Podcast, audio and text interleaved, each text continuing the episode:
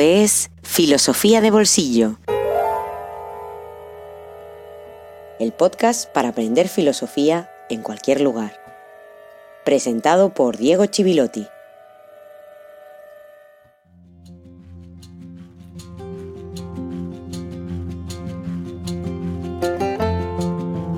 Buenas tardes y bienvenidos a Filosofía de Bolsillo.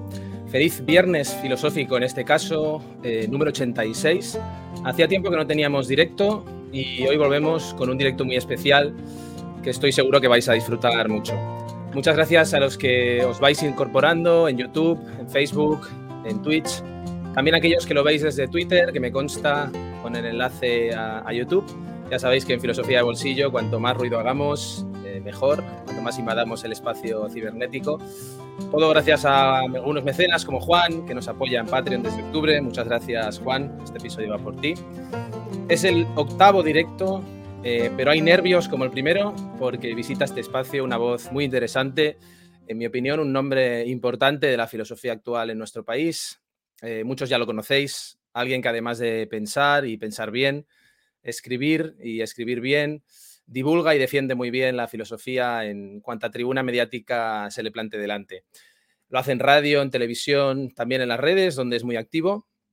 Y la excusa para invitarle es la publicación de su último libro, Vulnerabilidad, en la editorial Herder. Este libro del que ya hablamos eh, hace un tiempo, un maravilloso viaje de la mano de René Descartes hacia la vulnerabilidad como condición humana eh, hablamos de él en noviembre concretamente, lo reseñamos, lo podéis consultar en, el episodio 75 y en las reseñas de nuestra web. Hoy visita Filosofía de Bolsillo Miquel Seguro. Buenas tardes, Miquel, buena tarde y bienvenido. ¿Qué tal, Diego? Buenas tardes, buena tarde. Muchas gracias por estar aquí. Fui muy pesado en insistirle que viniera eh, y él fue muy paciente y amable en encontrar un hueco para hacerlo, que, no es fácil en, su agenda. Eh, Miquel casi no necesita presentación, como decía, es una cara muy conocida para muchos, seguro de los que estáis viendo, de los que veréis y escucharéis eh, este podcast. Y además hablamos con él en un formato más modesto cuando cumplimos un año en 2020 quizá lo recuerdes, el Día Mundial de la Filosofía, una pequeña entrevista grabada, pero para hacer un retrato rápido, entre otras cosas, Miquel Seguro es doctor en filosofía por la Universidad Ramón Llull, ha realizado numerosas estancias de investigación en Alemania, Francia, Italia, es profesor de la Universidad Uberta de Cataluña, coordinador de la revista Argumenta Filosófica y es autor de un gran número de publicaciones en forma de libros, artículos, sobre cuestiones de ética, filosofía política, metafísica, ah, algunos de ellos los confines de la razón, por ejemplo, sendas de finitud o donde vas Europa, junto a Daniel Inerarity. Tras La vida también se piensa, un libro que os recomiendo, por cierto, como una invitación a la filosofía que lucha contra muchos tópicos en torno a ella, ah, has publicado, como decía, un libro magnífico, Vulnerabilidad. Ah, quizá más enfocado a la, divulgación quizá del anterior que este, o sería una distinción que hacemos desde fuera o que hago yo en este caso, pero tú no lo has planificado así? Este libro, el de vulnerabilidad, no lo planteé como un libro de divulgación. Si entendemos por divulgación, claro, había que, había que preguntar qué significa divulgación, ¿no? Si entendemos por divulgación, digamos, el permitir que haya un acceso más o menos comprensible a tesis conocidas, digamos, de otros autores que permitan pensar o desarrollar un, pensamiento propio.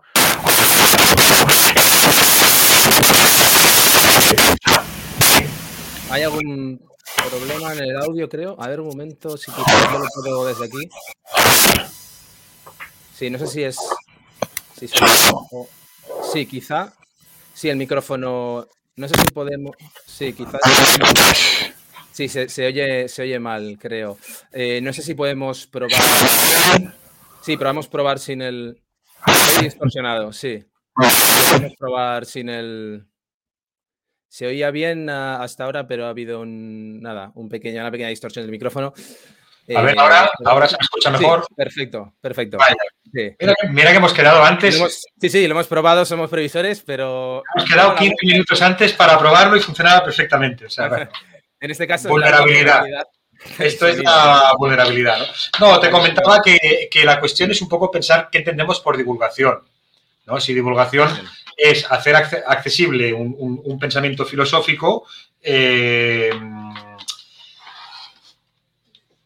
que digamos que la finalidad sea hacer comprensible el, pensamiento filosófico en sí mismo, ¿no? Es decir, siempre un pensamiento tiene que ser claro y tiene que ser diáfano, ¿no? Pero si la finalidad es hacerlo claro y diáfano como tal, para mí eso es divulgación, mientras que hacerlo claro y diáfano para seguir trabajando y para, o para proponer una tesis propia, ¿no? Eso sería, digamos, no sé si una divulgación, pero sí quizá ya entrar en materia filosófica, ¿no? Este, este libro que tú comentas, Vulnerabilidad, está pensado como una propuesta de antropología filosófica, en el fondo. Así que, a diferencia de la vida, también se piensa que sí que era como una invitación para pensar eh, a partir de los tópicos de la filosofía, como ya en, de los tópicos contrafilosóficos, perdón, como ya en esos tópicos ya hay filosofía, es decir, cuando decimos no, que la filosofía no sirve para nada, pues en esa frase ya hay filosofía.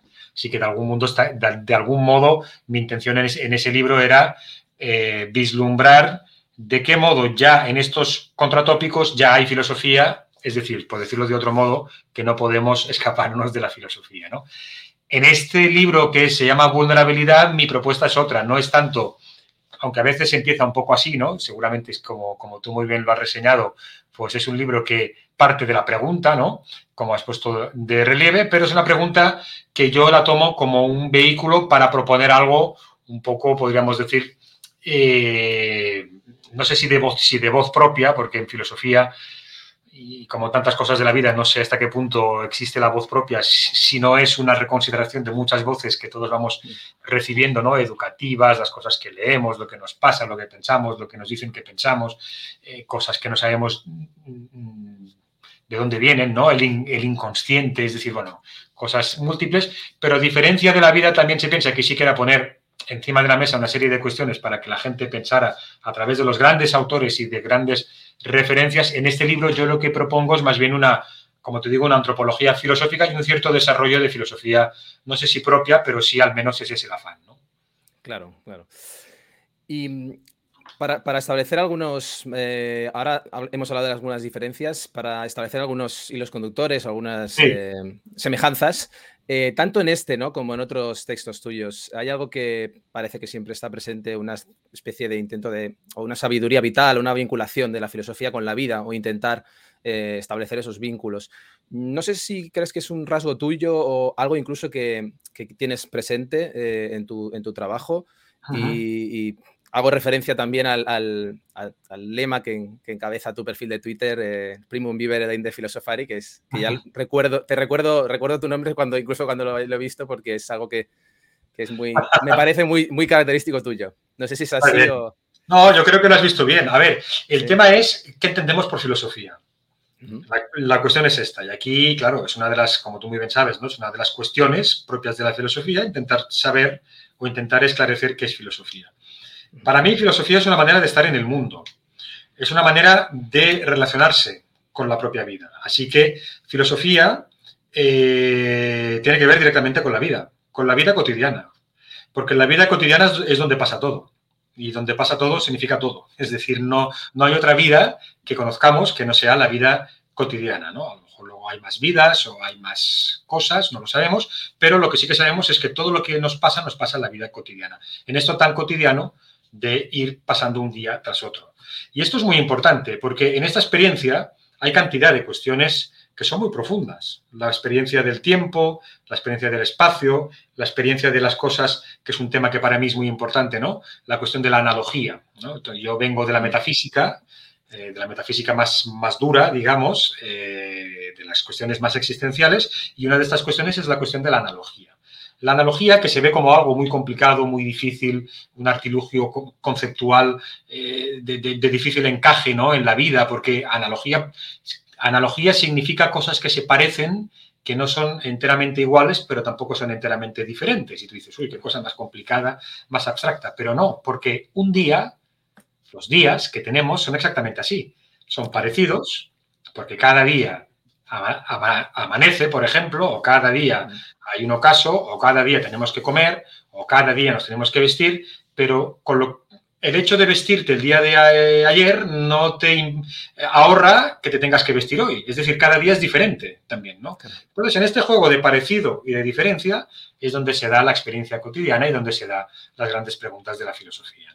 Entonces, para mí la filosofía nace de la vida, de eso que llamamos vida, que es, que es muy complicado. Y eso es muy concreto. Por eso esta frase del primum vivere de inde filosofari, por supuesto, no es mía, sino es un adagio clásico que eh, tiene mucho que ver, por ejemplo, con lo que comentaba eh, Hegel también, ¿no? Es decir, hay eh, la vida o las cosas o lo que pasa y después viene la filosofía. La, la, filosofía, ¿qué hace? La filosofía alza al vuelo como la lechuza cuando oscurece, cuando viene el ocaso, es decir, cuando ya ha pasado la acción, por decirlo de algún modo. Pero eso no le quita, para mí, no le quita valor o no le quita importancia, porque lo que permite la filosofía, a mi modo de ver, es hacer que lo que pase se convierta en experiencia. Es decir, una experiencia no solamente que te pasen cosas a nivel pasivo, sino una experiencia es, digamos, lo que haces con aquello, la interacción que tú llevas a cabo con aquello que te pasa. Es decir, cómo lo interpretas, cómo lo integras en tu vida, de qué modo lo enfocas, de qué modo lo proyectas, ¿no? Y eso no solamente porque hay muchas disciplinas y no solamente existe la, filosofía, pero la filosofía sí que una de esas cuestiones, a mi modo de ver, o una de, o una de los elementos que trata como cuestión fundamental, a mi modo de ver, es justamente cómo hacemos de las vivencias que tenemos experiencias. ¿no? Y entonces la filosofía nace directamente de esto que llamamos la vida, la vida cotidiana. Lo que no estoy del todo de acuerdo es con la cuestión de la sabiduría que tú has dicho al principio de la, pregunta. ¿no?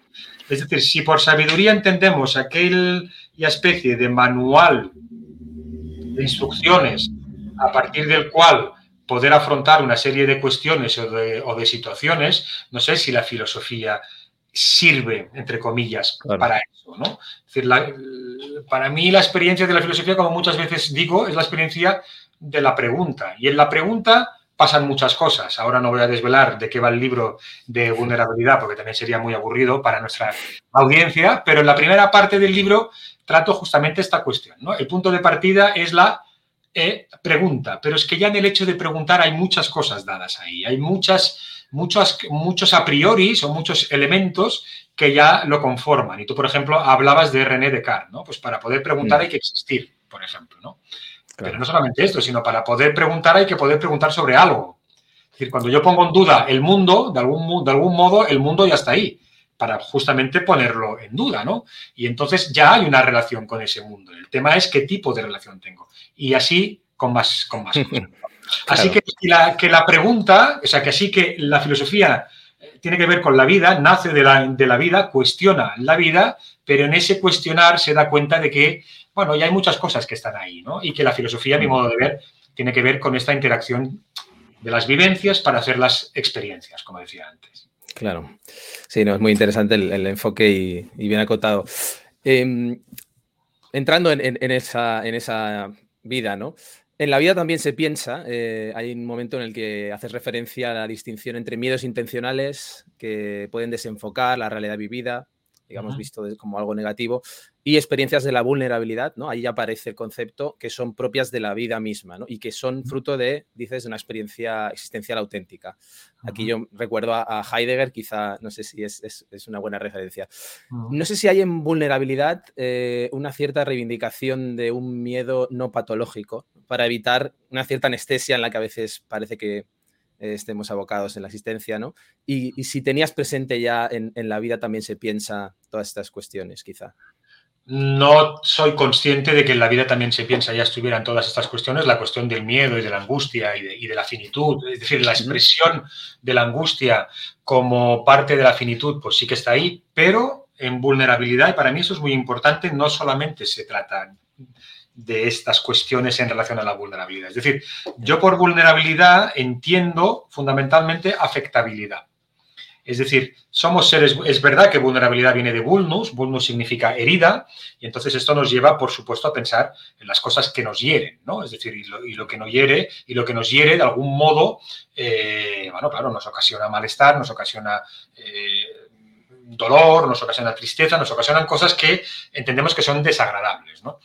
Pero que las cosas, que las cosas nos puedan herir tiene un preámbulo anterior que es que somos seres afectables. Si las cosas no, nos afectaran, no nos, no nos herirían. Y si no nos herirían, tampoco nos serían desagradables. Pero claro, no solamente nos afectan las cosas para herirnos en negativo, también nos afectan las cosas para conmovernos en positivo.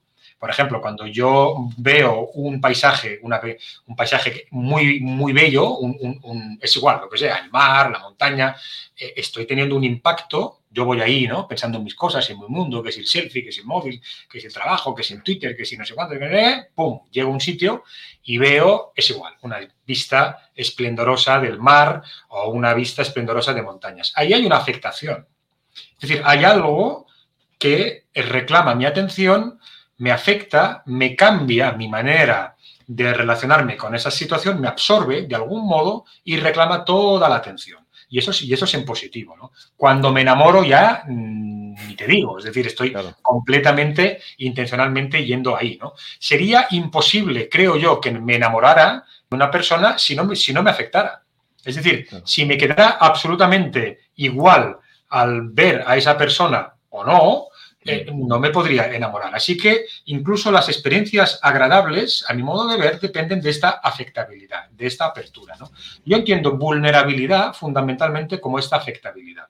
Y de ahí el libro. Es decir, el libro es una antropología filosófica que lo que me lleva es a preguntarme, bueno, en, definitiva, ¿qué somos? Somos seres vulnerables. ¿Y esto qué significa? Que somos seres afectables.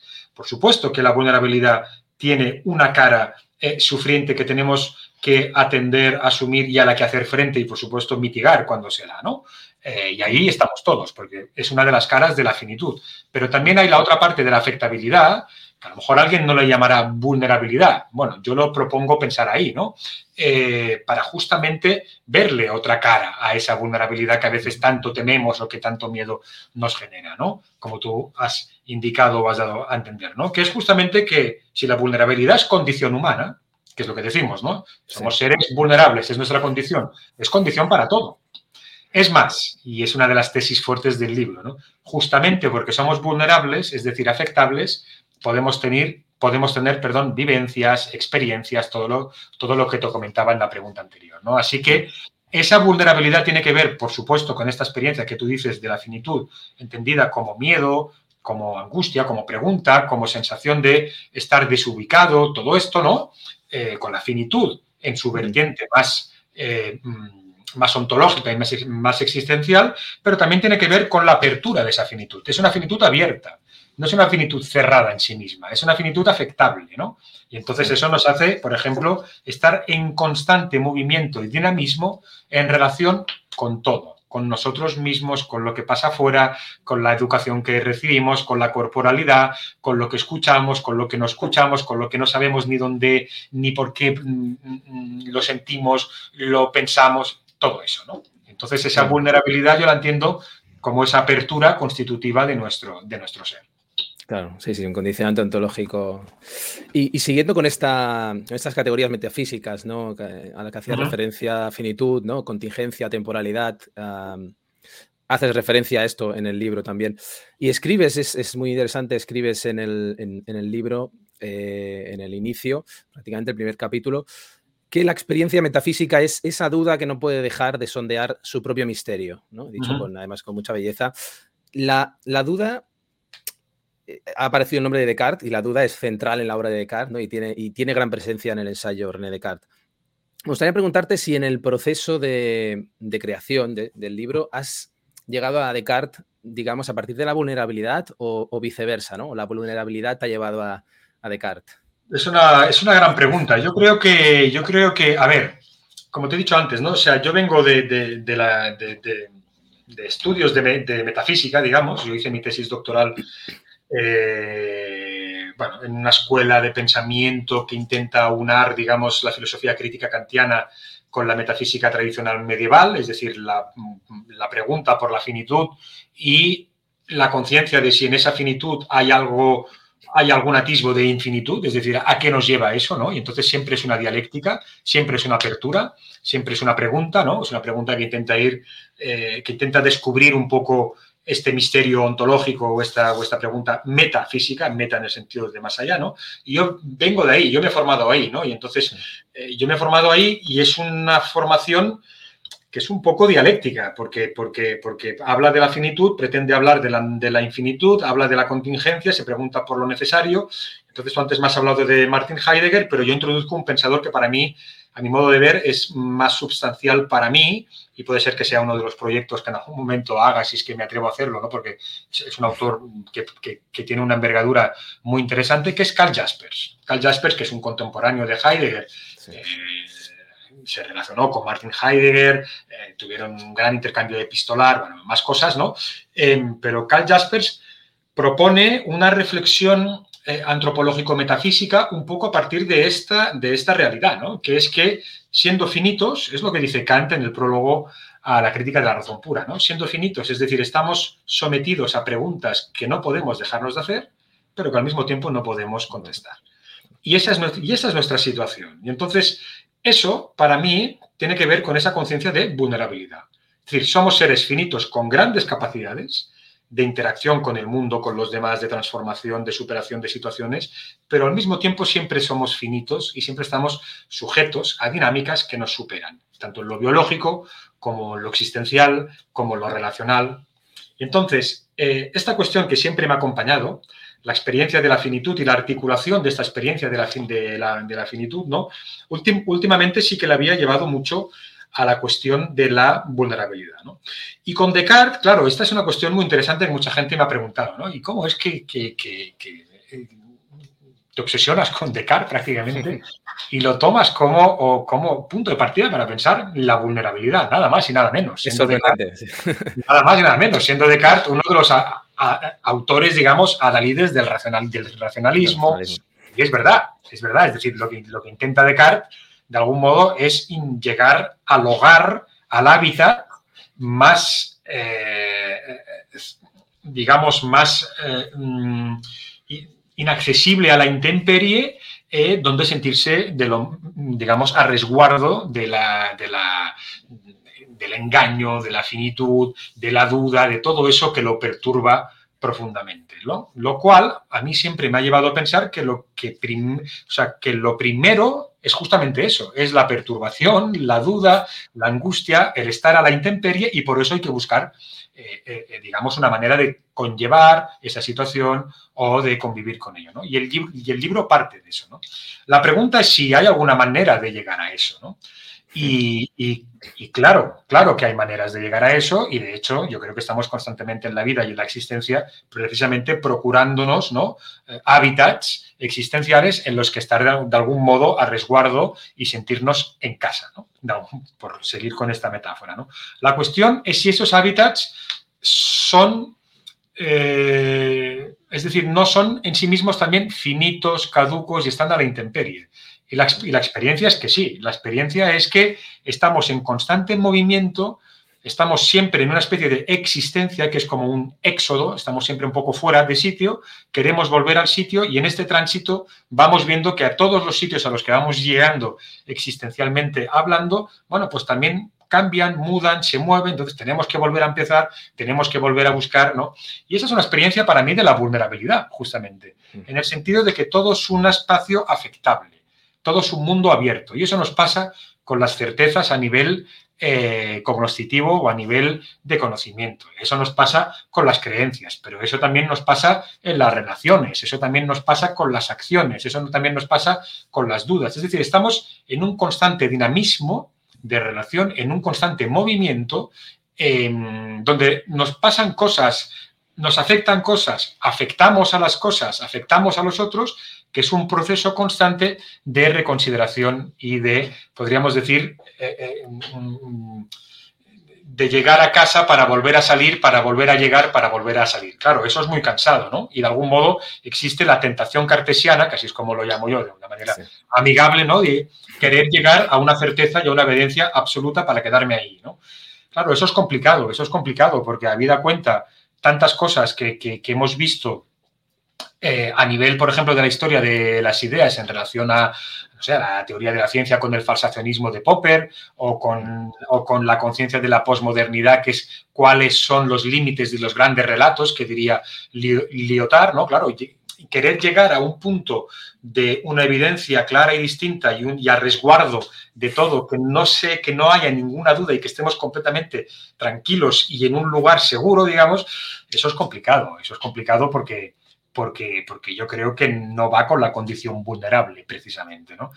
Y después, claro, Descartes, en este sentido, eh, me permite jugar un poco con, con estas cuestiones porque, a ver, eh, hay, hay muchos Descartes en la obra de Descartes. O sea, una cosa es el Descartes del discurso del método, otra cosa es el Descartes de las, de las meditaciones metafísicas, otra cosa es el Descartes de las pasiones del alma y otro Descartes para mí es el Descartes de las cartas. Es decir, en las cartas se revela aquello que me preguntabas antes, en la vida, ¿no? En la vida cotidiana. Mm. En la vida cotidiana es donde se revelan muchas otras cosas interesantes, ¿no? Y entonces, claro, en Descartes también hay una apertura, una, una imposibilidad, digamos, de cerrar el círculo, que es otro, que es otro elemento que aparece mucho, ¿no? Es una imagen que aparece mucho en el libro, ¿no?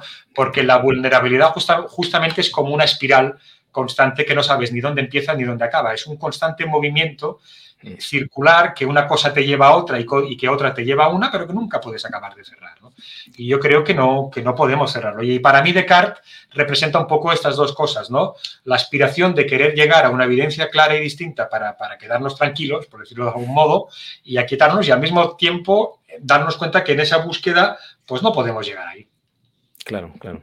Y es verdad esto que comentabas, quizá nos pasa con muchos autores y con Descartes también, que has comentado, hay muchos Descartes, ¿no? Y quizá nos pasa que nos quedamos con un, eh, con la figura de manual, quizá, que, y, tú discutes en algún momento también algunos conceptos o algunos clichés o algunas ideas que, han quedado eh, solidificadas en, el imaginario un poco porque quizá nos presentan un, autor, ¿no? Una imagen solo y como pasa con Platón, quizá con la teoría de las ideas o con, o con tantos otros, ¿no? Seguramente. Em, por cierto, aprovecho para saludar. Sí, perdón. No, no, esta es una cuestión muy, muy importante. Es decir, eh, eh, la historia de, las ideas es la reconstrucción que nosotros hacemos de una tradición. Pero en esta tradición pasan muchas cosas. Es como si yo te digo que has hecho en verano. ¿no? Tú me dirás, bueno, pues en verano me fui de viaje aquí y allá, pero no solo. Has hecho muchas, muchas más cosas. Quizá hay algo que destaca. ¿No? En verano o que, digamos, que le da la forma o que a tu modo de ver le da, digamos, em, bueno, organiza un poco la experiencia que tuviste en verano a partir de, yo qué sé, me lo invento, el viaje que hiciste, ¿no? Pues con los autores pasa igual, ¿no? Hay como una obra y como un tema y a partir de ahí le podemos ir dando, ir dando cosas, ¿no? Pero, por ejemplo, esto también pasa, pues que esto pasa con todos los autores, es igual con Platón, con Descartes, con Kant también, hay el Kant precrítico, hay el Kant después de la crítica, hay el Kant ah, también del, del, opus póstumum, que ya es otra cosa, es decir, hay, hay, hay, hay varias cosas por ahí, ¿no? Y entonces lo interesante es justamente también asumiendo esta dinamicidad y esta circularidad de la que te hablaba antes, ¿no? Que los autores también son, son muchas cosas, no solamente Descartes, el cogito ergo sum y ya está. Bueno, eso es un punto de partida y seguramente explica muchas cosas, pero hay muchas otras cosas que también se pueden atender y que, y que seguramente hay muchas otras cosas que no sabemos porque no podemos atenderlo todo, por supuesto. Totalmente, totalmente. Eh, sí, seguramente ahora les entra la angustia a todos los, a muchos que nos están escuchando que intentan introducirse en la filosofía de Vaya, yo tenía una idea de Descartes, voy a tener que seguir, voy a tener que seguir estudiando. Pero bueno, es, también aceptar esa incertidumbre que, es lo que debemos aceptar. Aprovecho para a saludar Belén, Patricia, bueno, que nos van escribiendo, eh, José Coronado, que está muy contento con, tu, presencia aquí también, Miquel. Hola, eh, Y tenemos también desde Guatemala, nos están escuchando, desde Perú, en fin, tenemos, eh, cruzamos el océano también. Y eso que estamos en viernes, ¿eh? Y eso que estamos en viernes de carnaval. Vienes hoy. Imagínate. Hoy que era carnaval, o sea. sí, sí, porque la gente va un poco vestida de manera diferente por la calle. Totalmente. Bien, pues volviendo a vulnerabilidad, em, hay un momento eh, también en, este, en este caso en el segundo, en el segundo capítulo que mm, haces referencia a, la pregunta, la pregunta del por qué eh, y para qué hay ser como una lejanía intelectual de la experiencia íntima de la precariedad, ¿no? Y, la defines como la experiencia más radical, más radical de todas. Eh, yo te quiero preguntar si consideras que en la actualidad para hacer una mirada a la actualidad. Se han multiplicado las, distracciones, como algunos dicen, o los entes a la vista, los entes a la mano, eh, que, nos permiten huir de esa experiencia y, por lo tanto también estamos huyendo, en cierto modo, de la vulnerabilidad o de nuestra vulnerabilidad. Es una pregunta muy importante y muy, y muy necesaria, ¿no? Porque, de hecho, este libro, a ver, eh, este libro intenta aportar a la situación actual de la filosofía un debate más, ¿no? Que es que, a mi modo de ver, mm, o sea, Kant, Kant dice que hay tres preguntas fundamentales, ¿no? Mm, ¿Qué puedo saber? ¿Qué puedo hacer? ¿Qué me cabe esperar? Y hay una que resume todas las preguntas, que es ¿qué es el ser humano? ¿Qué somos? Yo creo que esta pregunta última, es decir, hemos, mm, nos paramos mucho en qué puedo saber, ¿no? Mm. Pues esto, lo otro, ¿no? ¿Qué debo hacer? Esto, lo otro, ¿no? ¿Qué me cabe esperar? Esta un poco menos, quizá. Pero la cuarta, que es el ser humano, esta nos la hacemos poco. Creo yo, ¿eh? Y yo lo que noto o lo que he hecho en falta es un debate alrededor de la antropología. No para fijar, decir, mira, el ser humano es esto y no es aquello. El ser humano es así o es así. No, porque seguramente sea difícil fijarnos, justamente por esta condición vulnerable, afectable, circular, donde no todo se cierra, ¿no? Pero al menos preguntárnoslo, porque es la pregunta que está debajo de todo. Es decir, cuando nos preguntamos por la economía, cuando nos preguntamos por la política, cuando nos preguntamos por las redes sociales, por la tecnología, por el trabajo, por... Hay una pregunta que es, ¿y qué somos nosotros? ¿Qué, qué es el ser humano? Pues el ser humano es, ante todo, bueno, ante todo, no sé, no sé lo que es, pero es, son muchas cosas, pero una cosa que es fundamental es un ser encarnado, por ejemplo. Esto ya significa una serie de cosas, que tiene que comer, que tiene que dormir, que puede enfermar. Pero no solamente es esto, porque es un ser que también se pregunta por esta experiencia, porque no es lo mismo, por ejemplo, cuando hablamos del cuerpo, eh, que pensemos eh, en los órganos, ¿no? el corazón, el riñón, eh, la vista, que la experiencia propia del cuerpo de cuando me dan un golpe en la mano y digo, uy, me has hecho daño en mi mano, ¿ya? Pero mi mano es mi mano, pero yo no soy la mano, pero me hace daño a mí. Entonces, esta manera de pensar el cuerpo es radicalmente diferente a la orgánica, al corazón, al riñón, al cerebro. Así que ya tenemos una eh, experiencia diferente. Esto nos, yo creo que nos condiciona un poco como seres humanos, ¿no? Somos un, un ser encarnado, como digo, pero que se relaciona con su corporalidad de muchas maneras diferentes y que se relaciona consigo mismo, con las preguntas, con todo esto eh, que venimos hablando aquí. ¿no? Esta cuestión de la antropología para mí es fundamental, es decir, volver a decir, oye, porque tengo la sensación que a veces parece que huimos de nosotros mismos. Y, no lo, y digo parecer para no decir que tengo la, sensación que es así. Es decir, hay una huida constante de nuestra propia condición, que es, una, que es la condición de la vulnerabilidad, es la condición de la afectabilidad, es la condición de la precariedad, de la precariedad existencial y de la interdependencia con cantidad de cosas que nos pasan. Entonces, eso, claro, eh, es difícil eh, compaginar eso con un discurso, por ejemplo, social, donde hay una gran eh, relevancia del yo, de lo que tú quieres, de lo que tú puedes, de lo que tú debes, de, que todo está a la mano, de, que puedes, eh, eh, digamos, aquietar un poco el deseo de tener esto o aquello, de conseguir esto o aquello. Pues no, porque la vulnerabilidad nos dice, bueno, una parte de la ecuación es esto, pero otra parte es, vete, tú a saber lo que te puede pasar. Y vete tú a saber los, los condicionantes que puede haber, no solamente biológicos, sociales, sino también inter, inter, interrelacionales eh, con el otro y además contigo mismo, porque a lo mejor lo que tú quieres hoy, lo que tienes muy claro que hoy es A o B, resulta que mañana es no A y no B, porque ha habido un cambio, has evolucionado. Claro, toda esta apertura, toda esta incertidumbre eh, es difícil de sobrellevar. Pero que sea difícil de sobrellevar no significa que no, que no esté ahí. Y de algún modo yo creo que, a veces tenemos, o, al menos hablo por mí, ¿no? Tenemos un poco la tentación de hacer esto que hacíamos cuando éramos pequeños, ¿no? Que cerramos los ojos ante la situación y la situación no existe. Ya puedes cerrar los ojos o no, que la situación está ahí, ¿no? El tema es cómo nos relacionamos con esa situación. Entonces, esa experiencia fundamental de este ser humano que se pregunta a sí mismo y que es consciente de todas estas cuestiones, es consciente de toda, ojo, yo no quiero dar solamente una visión, digamos,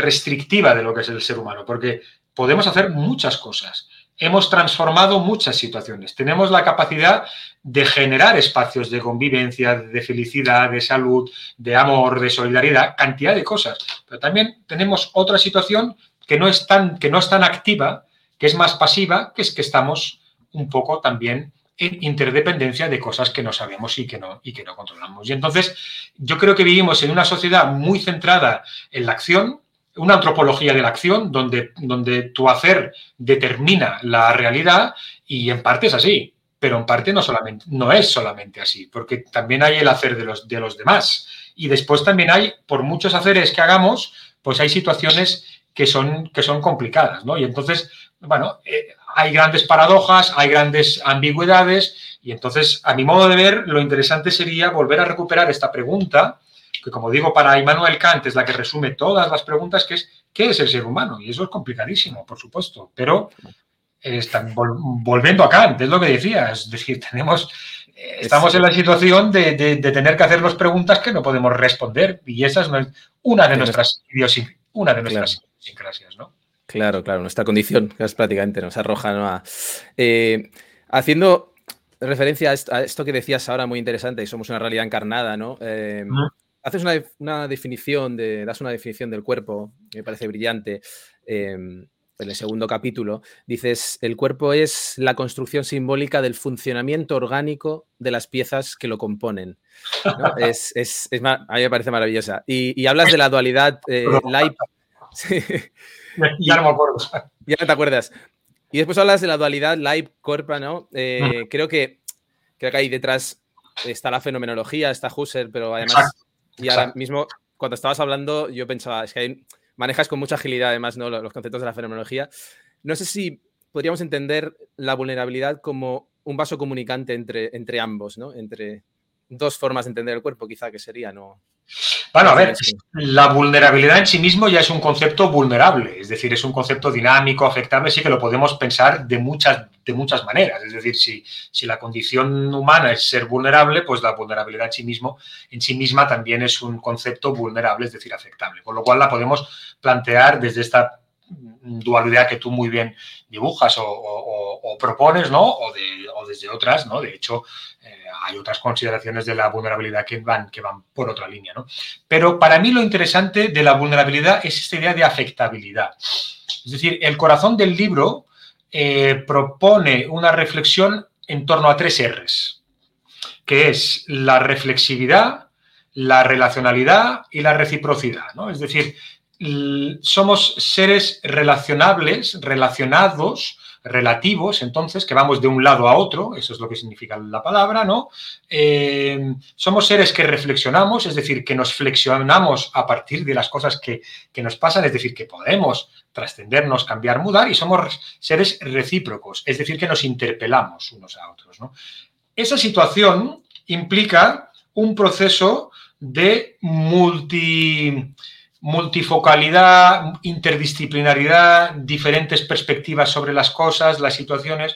Entonces, la corporalidad se puede entender desde mi, desde punto de vista desde diferentes eh, perspectivas y una de ellas es esta de la que me hago eco en el libro, que es una cosa es el cuerpo como organismo, como órgano, como, dado como dato objetivo, cómo funciona, ¿no? Y otra cosa es el cuerpo como vivencia, como experiencia. Lo que te comentaba antes de... es, igual, podemos hacer el ejemplo de la, de la comida. Es decir, yo puedo comer y decir todos los elementos químicos que estoy ingiriendo, mira, estoy ingiriendo tantas calorías, tanto sodio, tanto, em, es igual, eh, tanta sal, tanta, tanto magnesio, tal, tal, tal, o decir, me estoy comiendo un plato que no veas tú lo bueno que está. Y son dos experiencias, son dos lenguajes que hacen referencia a una misma experiencia. Lo que pasa es que la experiencia no es unívoca. La experiencia tiene muchas maneras de acercarnos a ella. Aristóteles decía que el ser se dice de muchas maneras, lo cual significa que no hay una sola manera, o lo cual significa que no hay ninguna que lo, que lo diga completamente, ¿no? Y eso es la riqueza de la, de la, de la, filosofía y de la vida, así en general, creo yo, ¿no? Por eso te comentaba antes, cuando hablaba de la vida, también, también se, se piensa que para mí la filosofía ayuda a convertir las vivencias en experiencias. Es decir, en algo que yo puedo, de algún modo, no, solamente que lo vivo, sino que de algún modo eh, está ahí, pero está fuera y yo interactúo con aquello. ¿no? Bueno, pues en la experiencia de la corporalidad, que es una experiencia fundamental, hay muchos datos, ¿no? Y una de ellas es el dato biológico, el dato orgánico, la construcción simbólica que hacemos de este dato orgánico y son diferentes registros que vamos un poco eh, desarrollando alrededor de esta experiencia que tú, que tú, has, comentado antes. Claro. Ahora con los datos que, vamos recogiendo, esos, eh, ese dataísmo que a veces, del que a veces hablan, que vamos recogiendo los pasos, vamos contando las horas que dormimos, bueno, eso sería una experiencia quizá un poco, ¿no? Eh, que se reduce la cantidad, pero que quizá se pierde otra parte de... Claro, pero mira, por ejemplo, con el dormir, ¿no? Que es un tema que a mí me fascina, es una, es una cuestión... Por eso quizá a lo mejor me, me, interesó tanto Descartes, ¿no? Porque para Descartes también el tema del sueño, del dormir, todo esto. Exacto. Pero claro, eh, una cosa es la cantidad de horas de sueño que dormimos y otra cosa es la calidad de ese sueño. Y entonces, una cosa es la cantidad de pasos que damos y otra cosa es dónde damos esos pasos.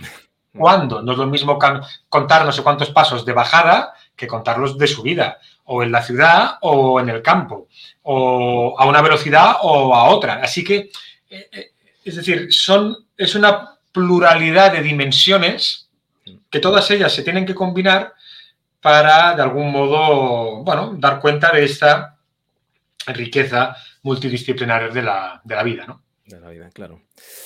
Eh, al inicio del tercer capítulo,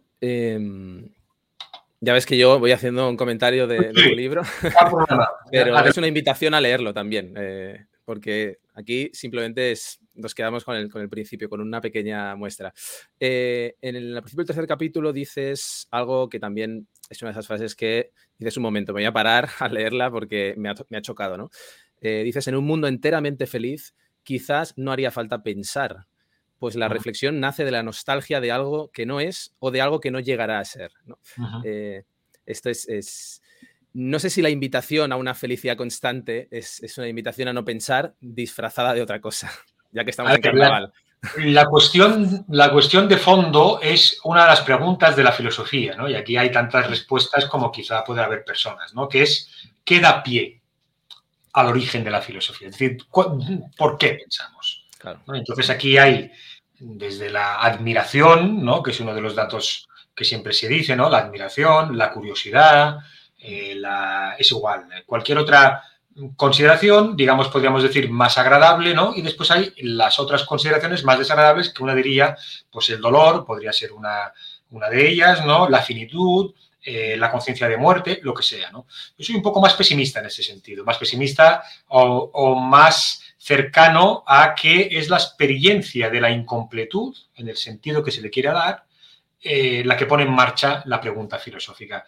Quizá porque fue mi experiencia personal, es decir, yo, eh, por eso Descartes para mí es tan importante, porque yo empecé con la filosofía un día, no fue un día, pero fue una experiencia de decir, oye, ¿y el mundo cómo es de verdad? A ver, a ver si lo que creo que es no es exactamente como yo creo que es, a ver si es que estaré soñando, a ver si es que eh, los colores no serán como yo los veo, a ver, eso me va generando una angustia, porque me va rompiendo, así lo viví yo, eh, la cotidianidad, el, mundo que yo conocía, el mundo que estaba a la mano, podríamos decir, el mundo que yo podía controlar, que yo podía cartografiar, prever, ese mundo empieza a resquebrajarse, a desaparecer. Y eso me genera una ansiedad, una angustia.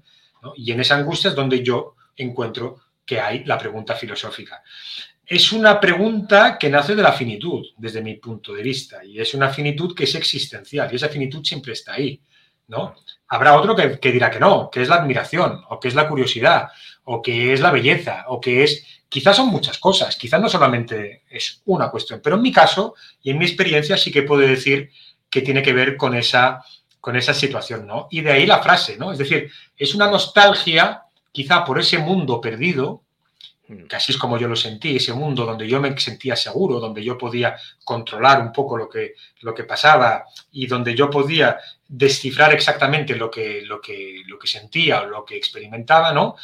Y al revés, como a partir de la constancia o la constatación, perdón, de que ese mundo ya no será nunca más, la voluntad de reconstruirlo, ¿no? Y en el fondo esto es muy cartesiano, por eso Descartes es tan importante, yo creo que no solamente para, para mí, sino para el inicio, para la iniciación de la vida filosófica. De hecho, es uno de los libros que se recomienda o que se recomendaba en bachillerato, ¿no? Porque es una experiencia muy, muy habitual. Es decir, primero hay una especie de éxodo, de salida del mundo eh, conocido, después hay una experiencia del sentirse perdido.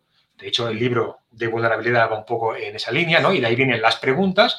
Y de algún modo hay esa voluntad o esa aspiración a querer llegar a eso mismo que Descartes nos da a entender en sus textos, que es, oye, sí, dudo de todo, pero a ver si puedo llegar a alguna evidencia allí quieta que realmente pueda estar eh, siempre en ella y que me certifique una tranquilidad, una seguridad. ¿no?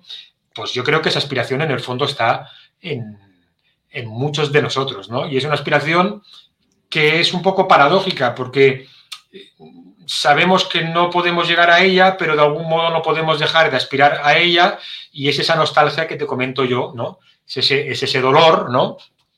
Eh, por algo pasado que de algún modo creemos que puede estar también en el futuro, que es ese hogar, eh, que es esa infancia, podríamos decir, feliz, eh, donde no hay mm, no para, no para todo el mundo, ¿no? Pero sí que eh, es lo que se dice, ¿no? Que, en la infancia, bueno, pues eh, puede haber esos espacios, digamos, de, experiencia de bienestar, de experiencia de seguridad, ¿no? Luego te das cuenta con el psicoanálisis que no, que, en, esa infancia justamente también se dan una serie de situaciones y de contradicciones que luego te van a condicionar y de qué modo, o te pueden llegar a condicionar y de qué modo en la vida, ¿no? O sea, los que hemos hecho un poco de psicoanálisis, pues ya sabemos que ahí vas descubriendo cosas. Así que, eh, pero bueno, pero es un poco ese juego constante de, aspiración, o al menos digo yo, ¿eh? así es como lo vivo yo y así es como, como ha sido mi experiencia, ¿no? De esa pérdida de ese mundo conocido a esa aspiración de llegar a un mundo donde, donde todo se pueda aquietar un poco, ¿no?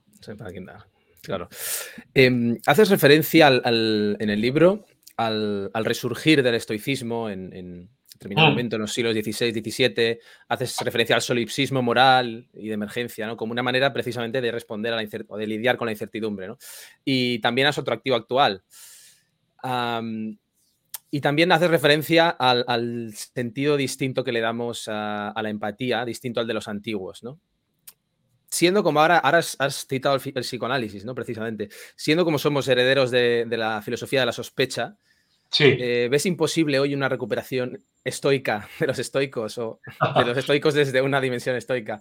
A ver, vamos a ver. Es una pregunta complicada y compleja porque hmm. hay varios estoicismos, para empezar. Hay hmm. varias etapas dentro del estoicismo, pero por simplificar ¿no? y por ir un poco a la cuestión. A ver, se puede hacer una, una recuperación de lo, que, de lo que se considere posible. Y yo soy un poco a mí el estoicismo no me genera, los que me conocéis un poco, no me genera una gran simpatía, aunque encuentro que tengo muchas que tiene muchas cosas muy interesantes, ¿no?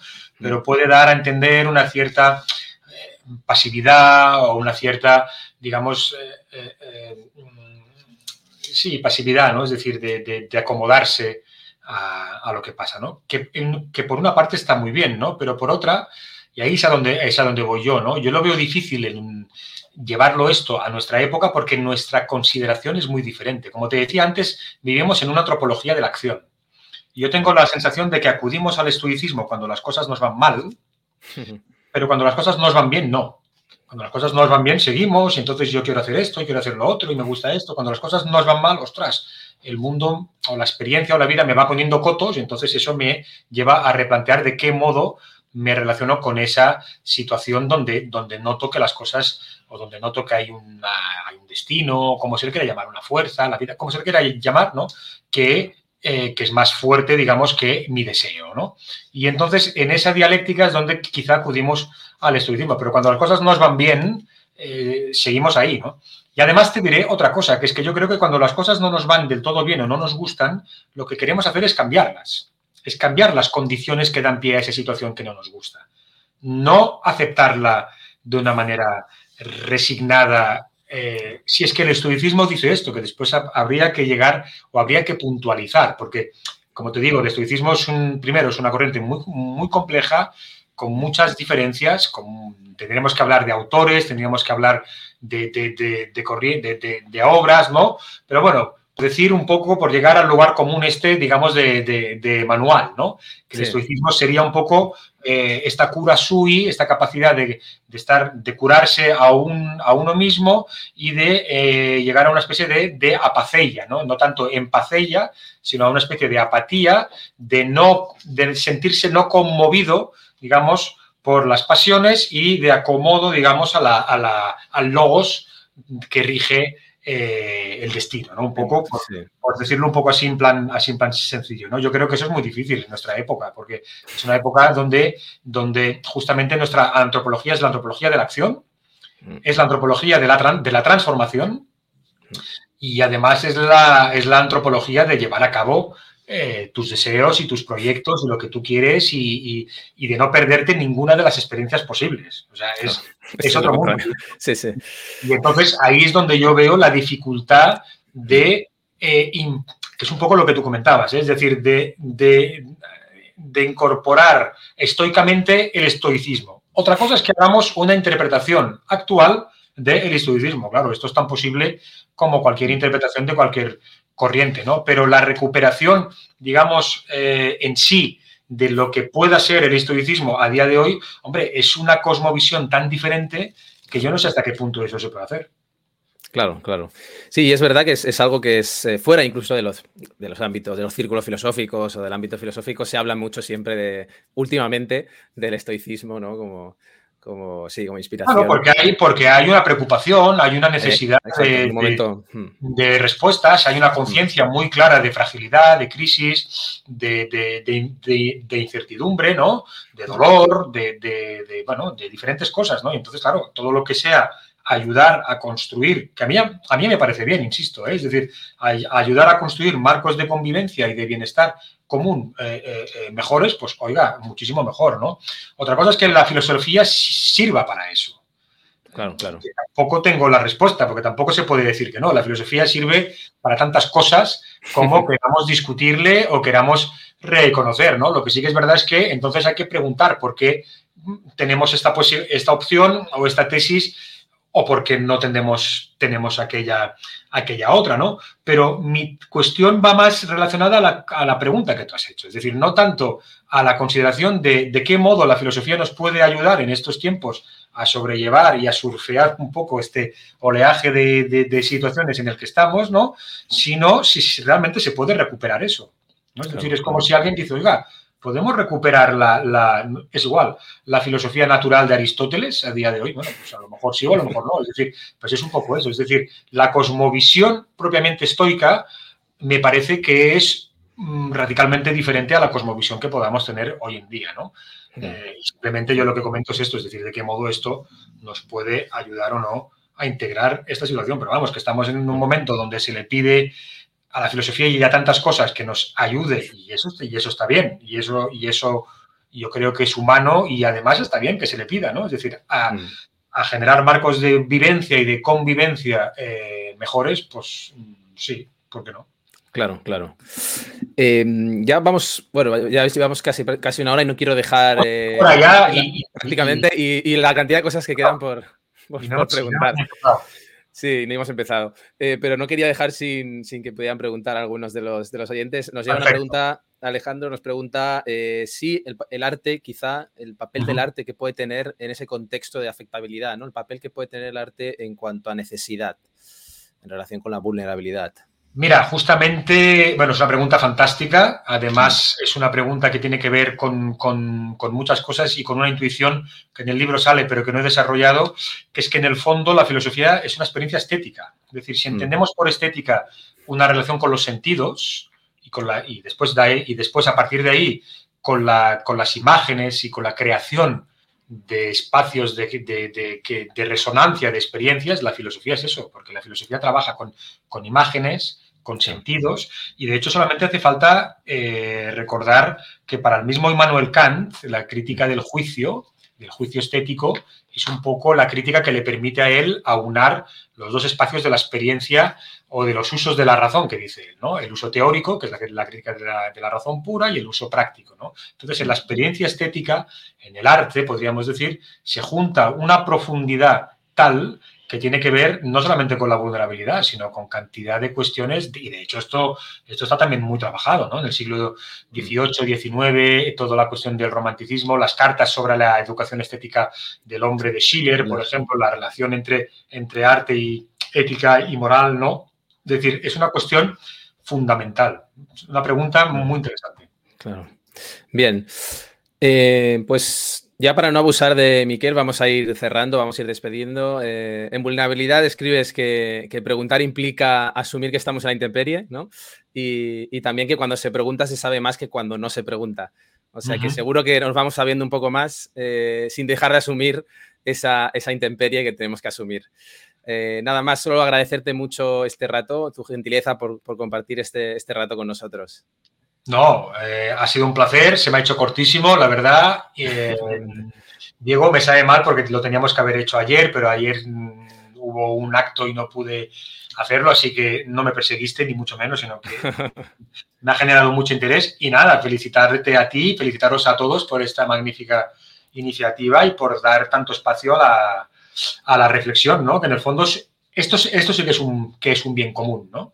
Porque del mismo modo que decíamos antes, ¿no? que la vulnerabilidad es esta afectabilidad, en el fondo nunca uno piensa solo. Es decir, siempre pensamos con los demás y siempre pensamos en voz alta, ¿no? Y entonces, de algún modo, eh, estos espacios nos ayudan y nos permiten a todos seguir pensando, seguir pensándonos y seguir pensando con los otros.